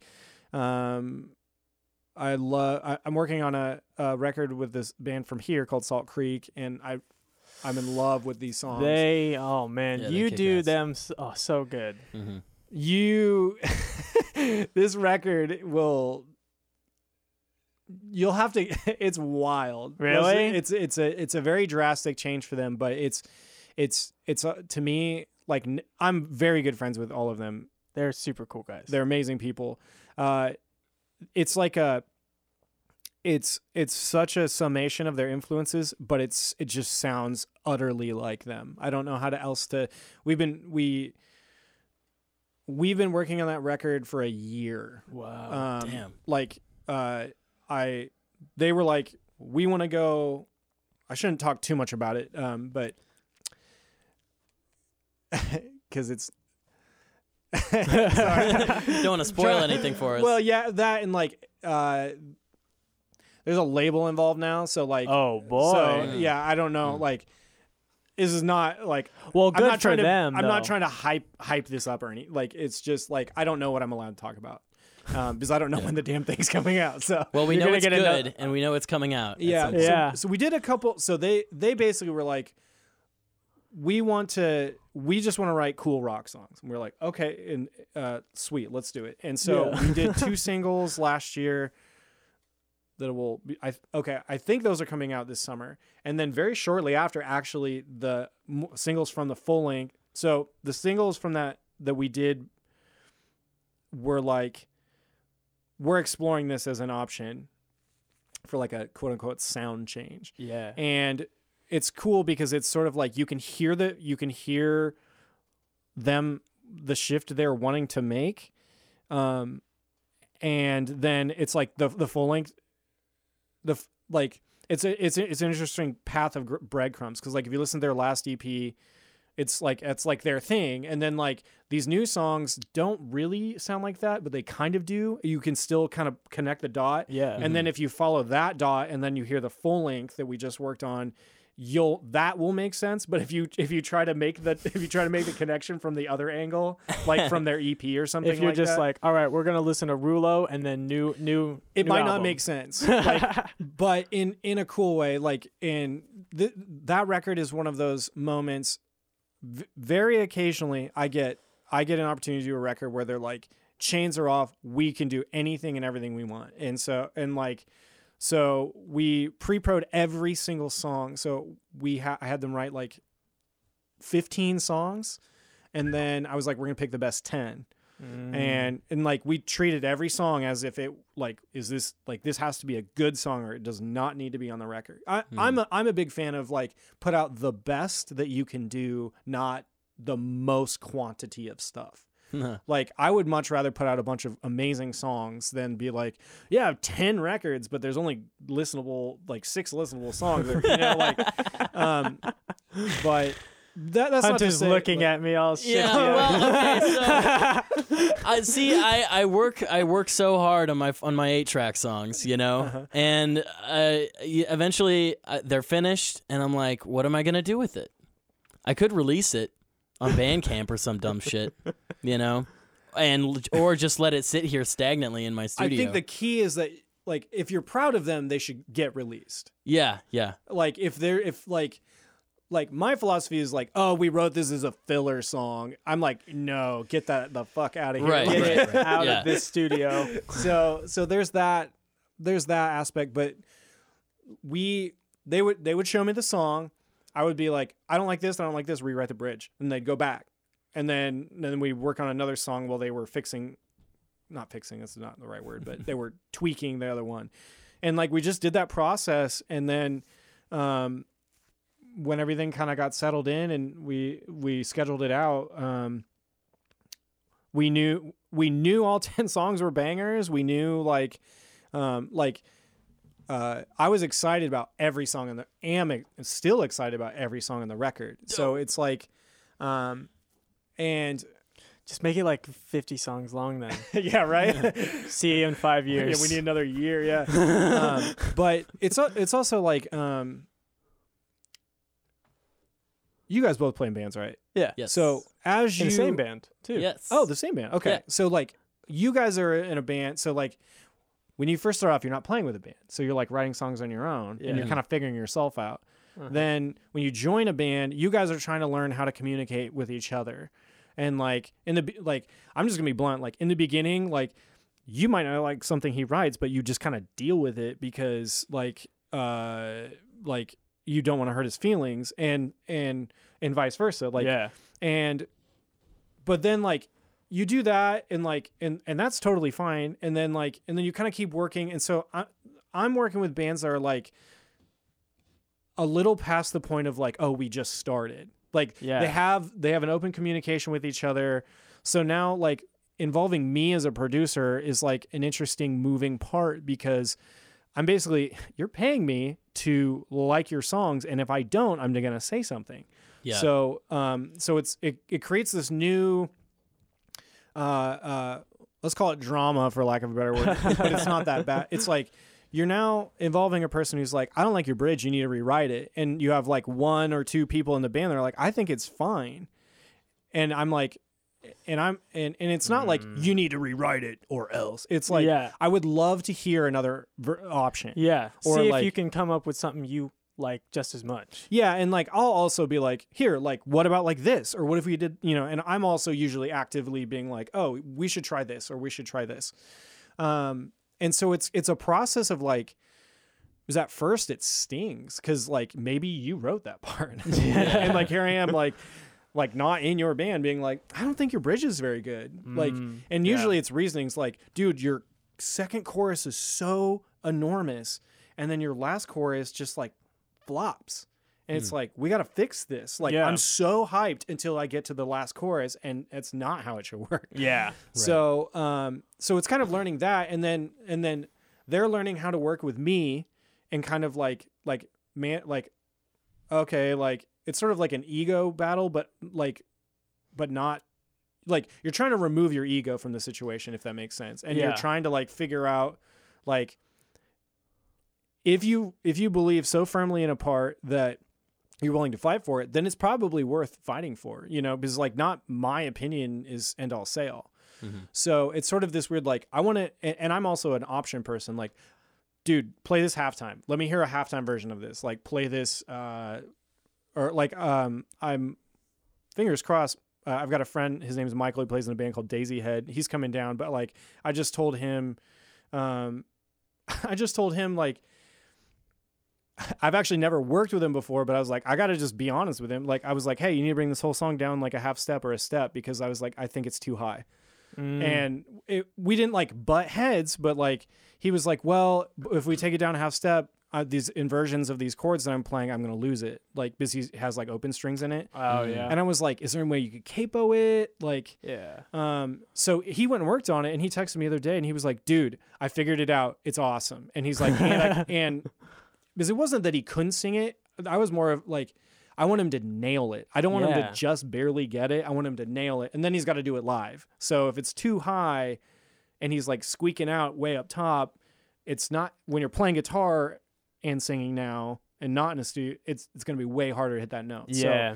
So, um, You're gonna have to know. You're gonna have to hit that every single time. yeah, and I've also thrown out ideas that totally got dumped because they just weren't very good. Like, um, but it's about it's about understanding how to communicate an idea or how to like, um, like, you can't just tell someone you don't like someone so- something. That Yeah. that's Hmm. Rude. that's destructive. Like that. Uh, I played in a band with a dude like that, and I'd show up to practice. I'd be like, "All right, I wrote these three songs," and I'd be like, "Here we go," and Mhm. he'd be like, "I don't like it." Like, oh, okay.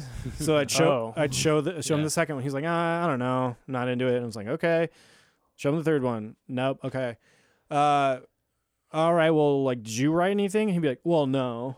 And I'd be like, like, come okay, so you know, I'd circle back around and be like, "What do you not like about song one? Do you not like the chorus? Do you not like the riff?" And he'd just be like, "I don't know, just doesn't do it." And I'm like, "That's that's a little more input than, uh, no. but like to me, it's like I kind of have a secret in my head rule. Like, if you're gonna shoot an idea down, you need to have another one ready to go. Like, yeah. so like. I don't like your bridge, but I see what you're trying to do. What if we did it in three, four time and kind of gave it a swing or something? Like, or like try this. And so, um, because maybe that bridge was a difficult part for them to write and they actually weren't sold on it. It's just kind of what fell into place at That's the time. what happens uh, in in a lot of my songwriting. Is like I'll find certain parts or lyrics just so I can have a finished song to like show the group. Right. You know. Right. And Just have like burner lyrics and stuff. I mean, that's, yeah, yeah, yeah. That's totally like I th- I think it's important to get to the end of the like you need to finish the song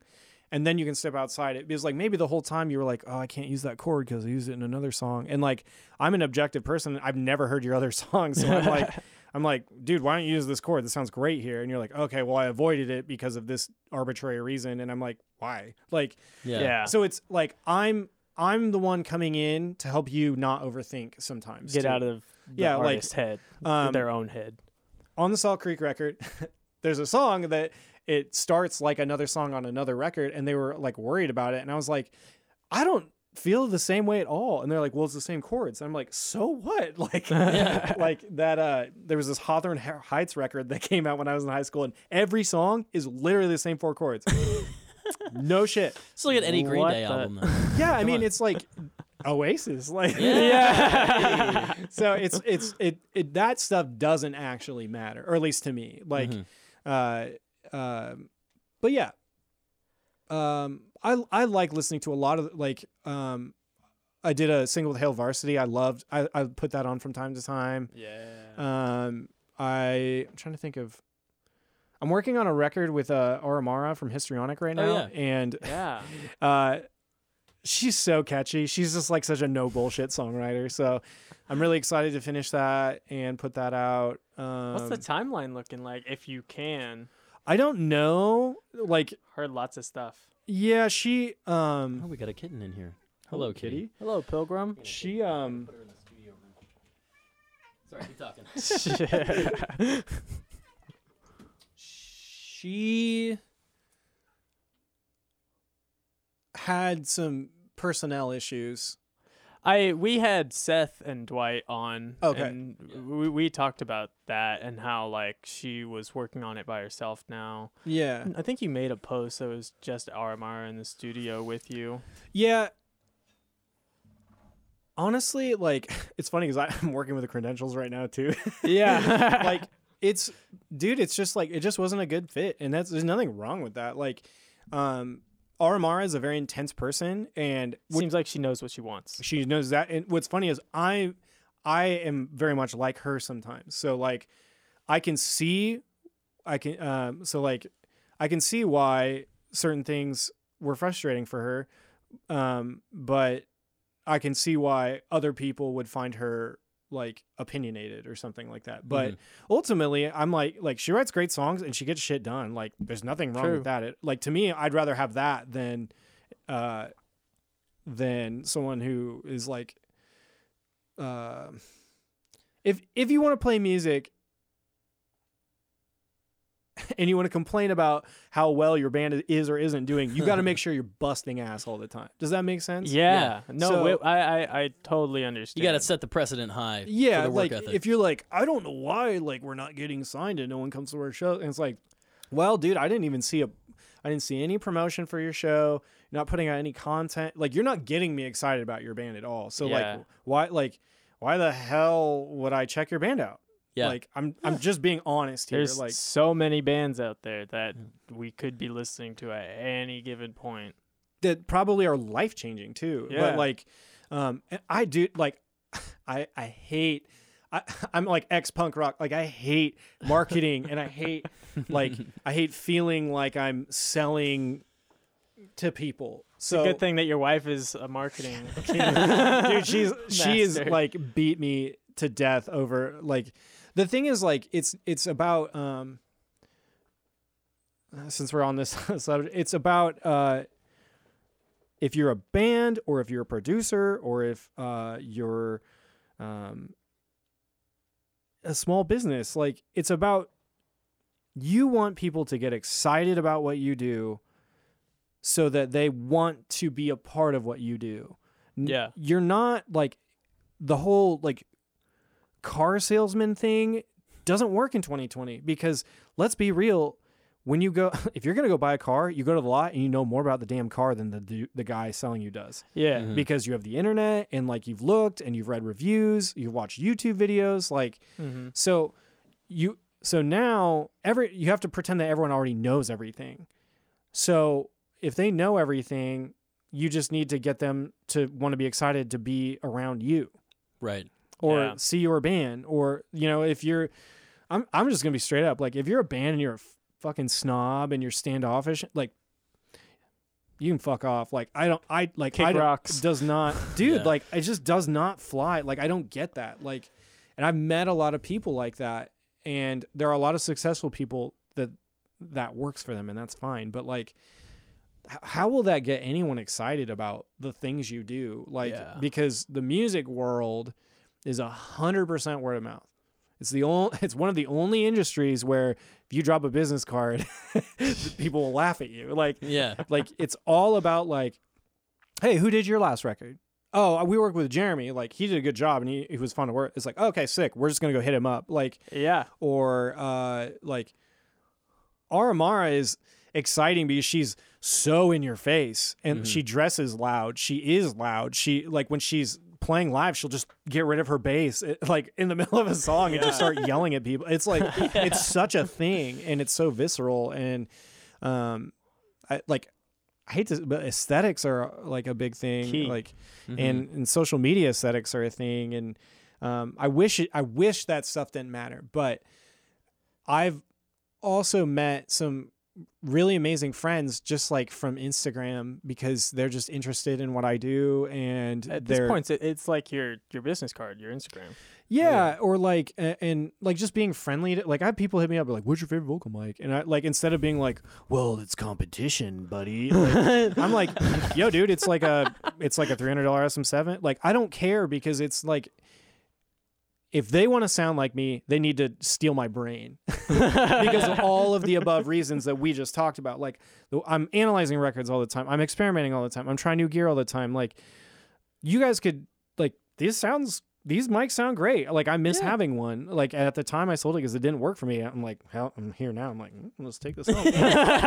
But um but what works for me might not work for you. So like i'm not like the in the whole like elitist or hiding knowledge thing is just so stupid to me like i'd like i'm glad you guys are in town making records like it does not bother me like i get Yeah, stoked like that Thanks, studios dog. are popping up. Like when I was, uh, like I said, I'm from Lincoln, and like when I was here, there was this dumb fucking elitist, um, guard that like they wouldn't play shows with us because we weren't cool enough. Ow. Um, and you know, and I get like you can't like not every band wants to play every weekend, you know, and like you do have to turn down shows sometimes. But like, I remember hitting up a, a friend, and I was like, dude, I love your band. Like, can we?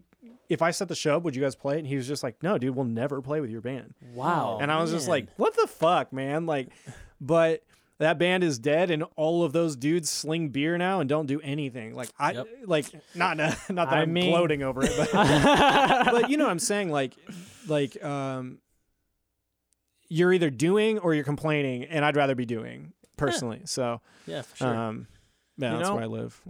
I think honestly, I was going to start off the conversation by saying this, but I think this is a good point to end the conversation by asking you this. How does it feel to be the guy, capital T, capital G, the guy TM copyright of Lincoln for recording? um I didn't really know that I was the guy. You're the guy.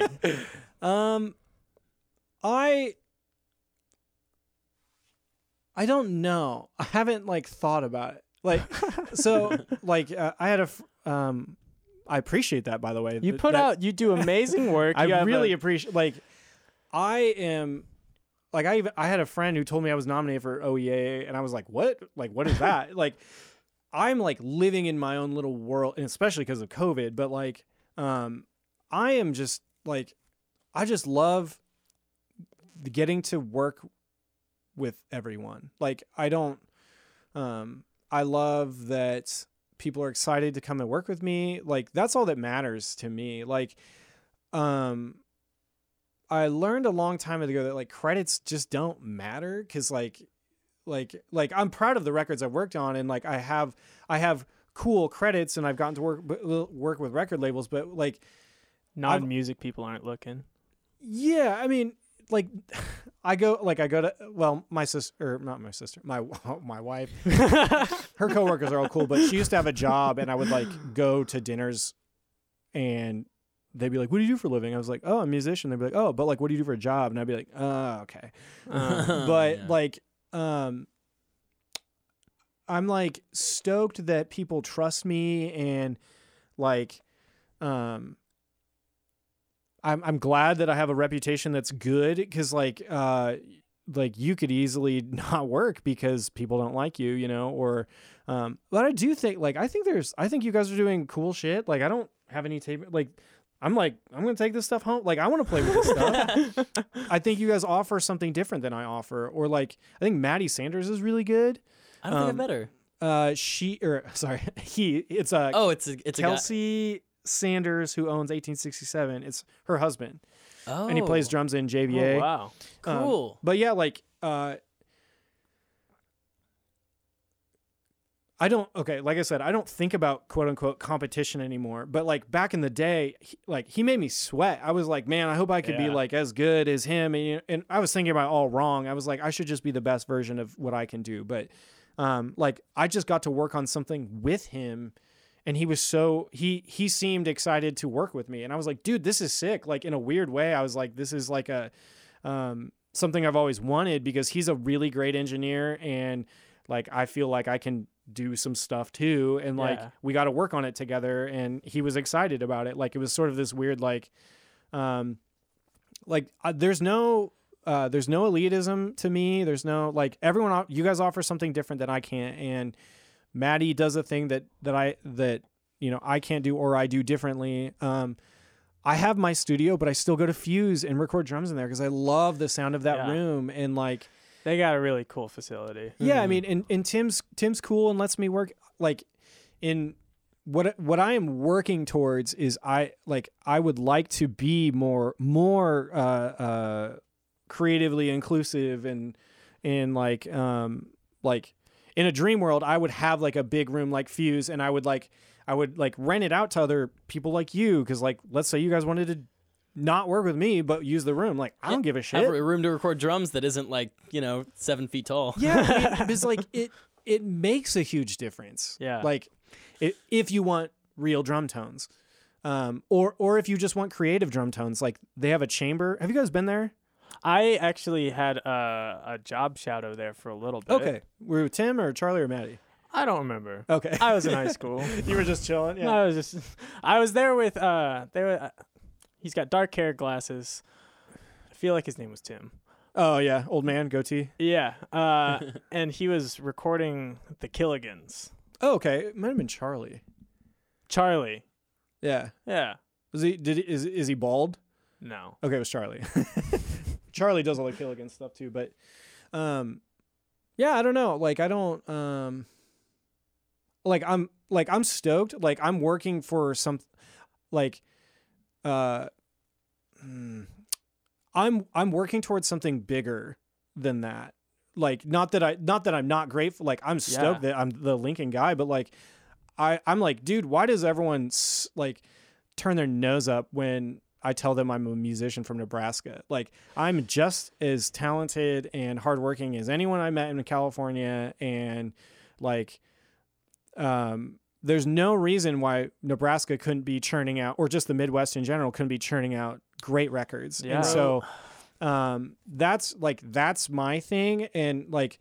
I think um, if you're shooting to be like King of Lincoln, like that's that's like fine, but like that's just kind of like a limited pedestal, you know? Yeah. Yeah. Um, and uh, I don't know, like not that that's a bad thing. I don't know.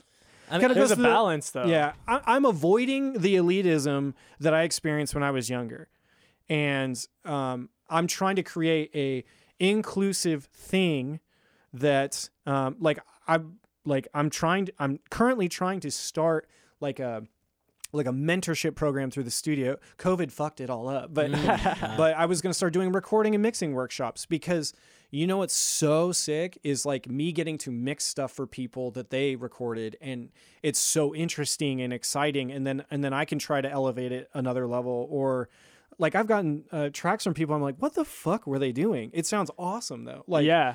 so um so like I'm trying to so this is a bigger picture thing but like I'm I'm hopefully I want to like I want there to be more engineers in Lincoln and Nebraska and better engineers like um and uh I want there to be um better songs better rec like it's all it's all cyclical like you create that competition uh, com- uh friendly competition like uh, Salt Creek is going to put out a cool ass record. Uh-huh. Hopefully, that's going to motivate somebody to be like, we could do that, but in our own way. And they're going to put a cool ass record. out. Hopefully, not going to do it, but but like, um, it's it's kind of doing this thing, and and and it's inclusive, and um, like I think the Bay is doing really cool stuff. Oh yeah. Again, COVID, like, kind of put a damper on a lot of stuff, but like.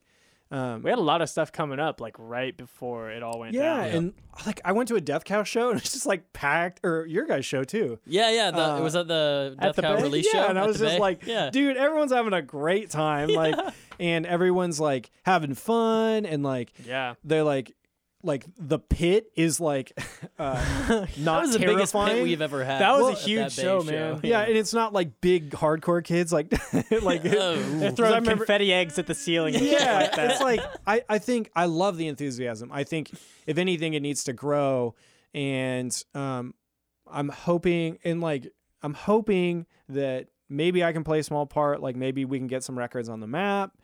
Um, maybe like, but th- those are like big dream things. You know? pipeline stuff. Yeah, I mean, because ultimately, like my day to day is like, how can I make whatever I'm working on amazing? Um, Yeah. and that's and and that's like my job, and that's like my focus. Like I'm like I'm not gonna change the world, but like I might be a part of, um, something like, uh, you guys like know about like the Omaha music thing, right? Like, Yeah. so like that started because two dudes started uh, Saddle Creek because of a UNL job project. Uh, they were UNL business majors and they were asked to start a business for a school project, yeah. and that is now Saddle Creek. So and it's Well, that's like, me. I'm the UNL business major. Just doing this thing. There you go, bud. yeah. So Just it's doing like, a few miles over. yeah. and now they're now you know like Conor Oberst is signed to Capitol or something. Like it's ridiculous, but like but like you get you get ambitious and you go for it because you're you're unafraid. And i think like that needs to just go like and um, you get rid of the elitist turds. So it's kind of this like open forum of information to some degree and like um, you know like remove some of the ego out of the equation. And then you can be more creative because you're not being controlling or um, exclusive or whatever or that's how i feel at least. So um, but yeah, I'm I'm stoked that people like look to me as like the guy. I'm I the, my my biggest fear is actually like um like I never want to people to feel like they can't talk to me. Like you were like I've been really nervous to talk. Like dude, you should hit me up anytime. Like Oh, thank you. Man. um or like well, this has been freaking awesome. I, I'm Yeah, so glad. We sorry got I've talked down so and- much, No, dude. No, this was Um, literally like yeah. amazing. Yeah, I, I just like I hope that like I know I'm not the cheapest person in town to work with, but like I'm always like, dude, let's do one song, let's see what happens. Like, and if it just didn't do it for you, like that's fine. Um, but or like I don't want my like I just have to pay bills, man. Like Yeah, yeah. but like I'm not I'm not like I'm I'm not cheap, but I'm not like there there are other people who are more expensive, but um, I'll definitely work three times harder than them. There you go. Yeah. But um, You're, it's not unreasonable either. yeah, I mean, it's just like like I remember I told someone uh, like my base price once, and they were like, "What the fuck, man?" And I was like, "Well, you have to remember that I have to take a third of it out for income tax. Uh, so Yeah. like now Really? it's like not yeah. So being self-employed is not fun all the time. It's it's great. It, it's it's just like a part of life, or like uh, I had to back pay a bunch of sales tax crap because Nebraska is one of three states that have this stupid tax called digital transfer tax Oh Mm. no. uh, where they view graphic design work, audio work, and something else as a sale. It's like a sellable, even though it's your song Yeah. and I'm providing a service. They view they view it as me selling you that music. really. So I had to go back and pay a bunch of like tax money. You better watch out, Mr. Business Major, before Well, you yeah. start an LLC there's- or no, some No, there's shit. a reason why I'm not an LLC yet. You know. Yeah, well, like I'm off the record. Yeah, Yeah. You, like you'll be fine. Like it's just stuff to think about as as your business grows. Yeah. um like i mm, i i don't know like how much you make from this i'm not going to ask either but like when you get to a certain point where it becomes a livable wage then they're like, well, where the hell does this money come from, and how's it? Because they the government needs their chunk of it. So they do. Yeah. um, which is like I knew that going in, and um, so and like I've always set my life like we're a single car family, like um, we're I, I always tell people I was like we're bottom shelf people. We're not buying name brand cereal, but Going to Aldi. yeah, I mean it's like and or like like I have a lot of cool stuff, but I have all these rules. Like if I don't use it, it's got to go. Yeah. And um and It's the price you pay for a fucking badass job, man. yeah, yeah. So I know, like when I get really fried, I'm like, I want to get a, I want to go back to a job with a 401k. I'm always like, ah, there's some kid who's like drooling at the mouth to do what I do. So I gotta, I gotta be grateful. But, um, but yeah, I'm sorry I talk so much. Thank you for having me. Stop saying Of sorry course, for talking. Um, Thanks again for joining us. It's been a pleasure. This is uh, the intro to the Push Record and Run summer season. And this has been Jeremy Wurst on the Push Record and Run Shallot Records podcast. Uh, yeah. Once again, if you get a chance, go listen to this podcast sister episode with Swall Pope, Paul Swope, whatever you want to call him. He's the man. And that podcast, we're pretty drunk in the middle of the night talking about all kinds of good shit. Um, we love you, listeners. We love you so much. You've got, you've got your whole lives ahead of you, or at least so our, uh, our demographic readings tell us so.